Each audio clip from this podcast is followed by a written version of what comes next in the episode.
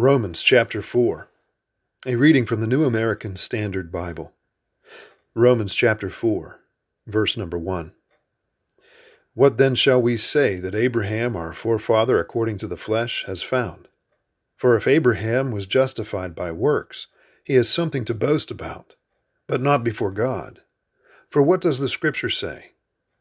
Abraham believed God, and it was credited to him as righteousness. Now to the one who works, his wage is not credited as a favor, but as what is due. But to the one who does not work, but believes in him who justifies the ungodly, his faith is credited as righteousness. Just as David also speaks of the blessing on the man to whom God credits righteousness apart from works. Blessed are those whose lawless deeds have been forgiven, and whose sins have been covered. Blessed is the man whose sin the Lord will not take into account. Is this blessing then on the circumcised or on the uncircumcised also? For we say, faith was credited to Abraham as righteousness. How then was it credited? While he was circumcised or uncircumcised? Not while circumcised, but while uncircumcised. And he received the sign of circumcision a seal of the righteousness of the faith which he had while uncircumcised, so that he might be the father of all who believe, without being circumcised, that righteousness might be credited to them, and the father of circumcision to those who not only are of the circumcision, but who also follow in the steps of the faith of our father Abraham, which he had while uncircumcised.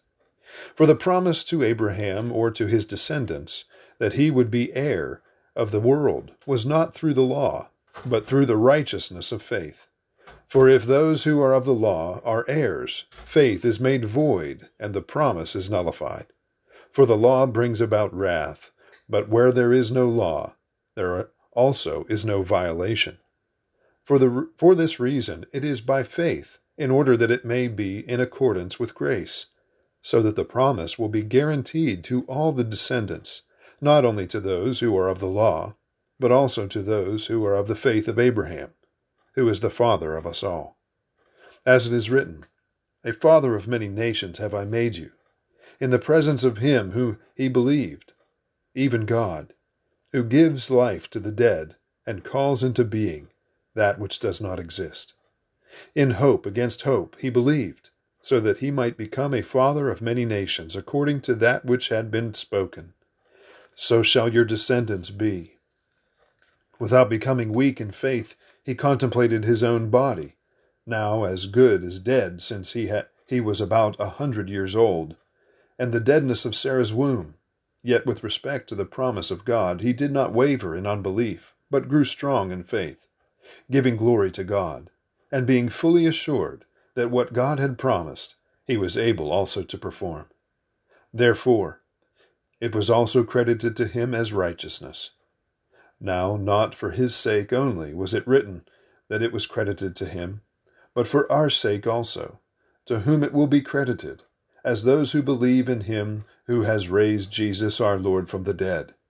He who was delivered over because of our transgressions, and was raised because of our justification.